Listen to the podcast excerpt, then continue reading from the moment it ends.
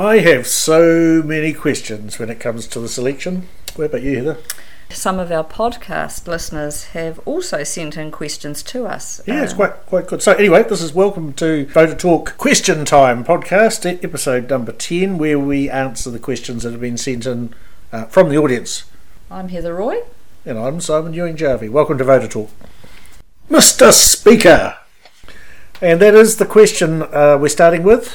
That we haven't actually mentioned the speaker. We've got a voter from Tito Tokoro. He said we haven't actually mentioned the speaker in any of our podcasts. So what's their role? How are they selected or elected? Is it part of the election process that voters can be engaged in, etc.? The big chair up the front with the white sheepskin on. Heather, tell us all about it. That's right. So the Speaker uh, is an elected MP, uh, but the public don't actually select the Speaker for Parliament for the next three years.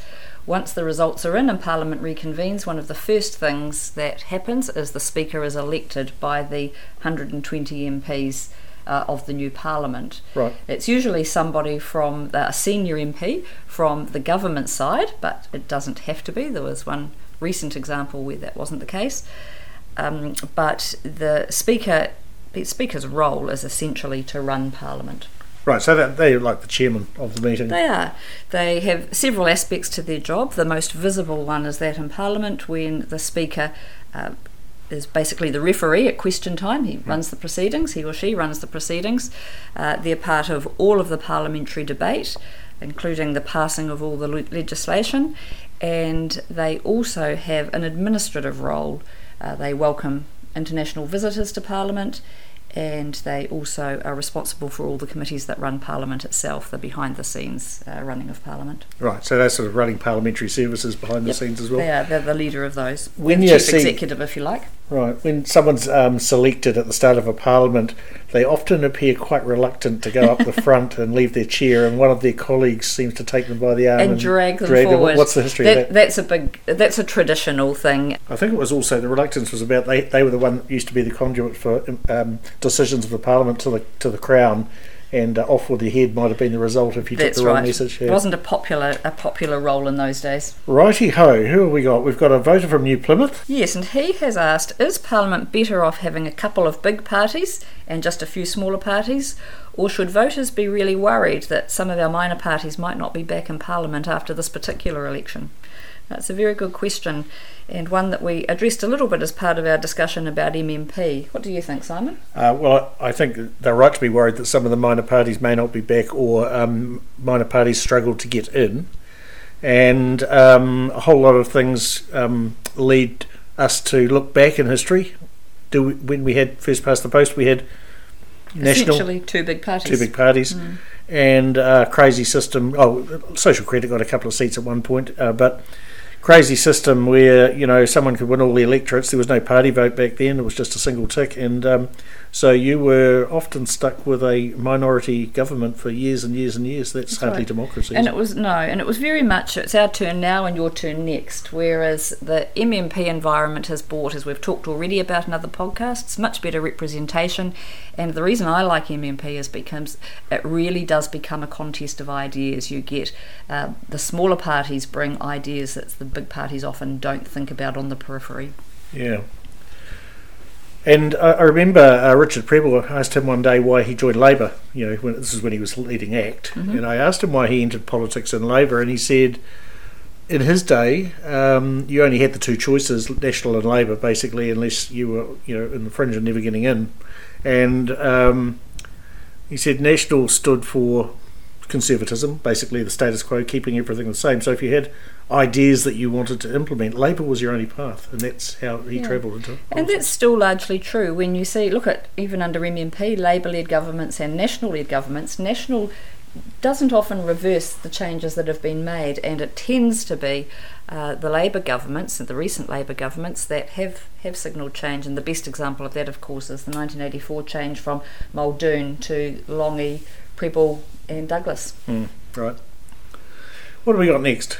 Uh, the next question is from a Christchurch voter, and she's asked, Why do media focus so much on polling?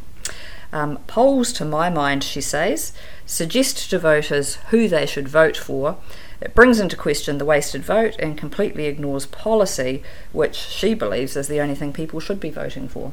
Well, she's absolutely right on the last bit, but unfortunately, for a variety of reasons, a lot of people don't spend a lot of time researching. We've developed this presidential style, TV style um, campaign um, in New Zealand where you're just looking at the, the two leaders and popularity stakes, which I think have absolutely you know no place in the uh, decision making for voters. Yeah.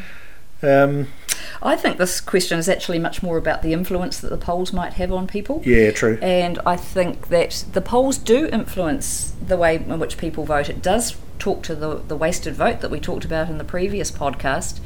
Uh, I think that when voters see that the minor parties, particularly, are perhaps going to struggle to get to 5%, they will change their mind to voting for a party that they might feel a lot of alignment with to one of the bigger parties so that their side, if you like, uh, is is the one that's elected rather than the party that they really want. So I think the polls do have the danger of being quite influential on and t- and moving people away, veering them away from a party that they would rather vote for. Yeah, the reporting is snapshot uh, reporting, very little in the way of trend reporting, and most people haven't done a statistics That's right. uh, so paper since you know maybe a little bit at school. That's right. So if you're going to pay any attention to any polls, I think it is much better to look at the poll of polls and average them out.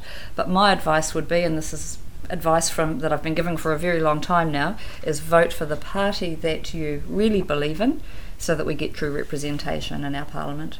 Yeah, there's another couple of things I just want to add to that, somewhat cynically, but true of online sites is the if something's free, it means you're the product. And so if you go to a website that is offering free news, for instance, and that means that someone's paying, someone else is paying for it, and that someone else is an advertiser. Their job is to keep you on that website for as long as possible, clicking on as many links as possible, and the sensationalism that builds around polling helps them do that. Now, my right honourable colleague to the left. Huh? Well, thank you very much for the promotion, but it's completely unfounded.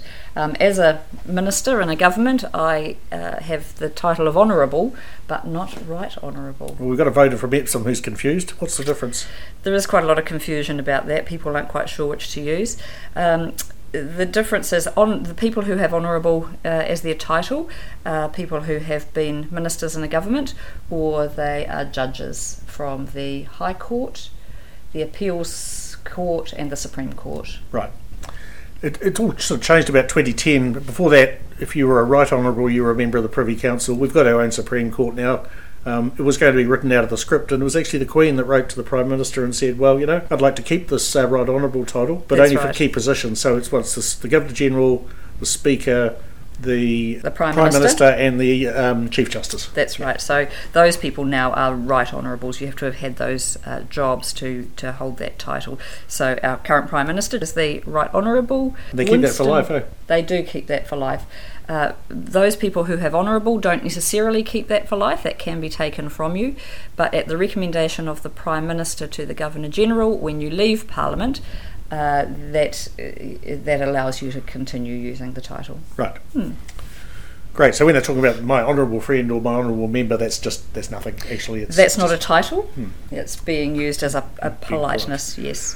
And a, a lot of that information can be found on another very good website that we haven't talked about to date, and that's the Parliament website. So if you go to parliament.nz, you'll find all sorts of things. It talks a bit about the his, history and the honourable versus right honourable issue is there, but it also also talks about what happens in Parliament, and you can go to select committees. You can see the legislation winding its way through the House. Great place to go if you want to just trawl through and see all the things that do happen, hmm. and you'll be surprised at the breadth of some of the things. That the public don't have visibility of a lot of those. Heather, it's your turn for a political quote. Yes, it is my turn for a political quote. Mine today is a quote from John Adams, and it sums up really, I think, really well the civics type issues that our podcasts have focused on to date. So the quote is this Government is instituted for the common good, for the protection, the safety, prosperity, and happiness of the people, and not for the profit, honour, or private interest of any one man, family, or class of men.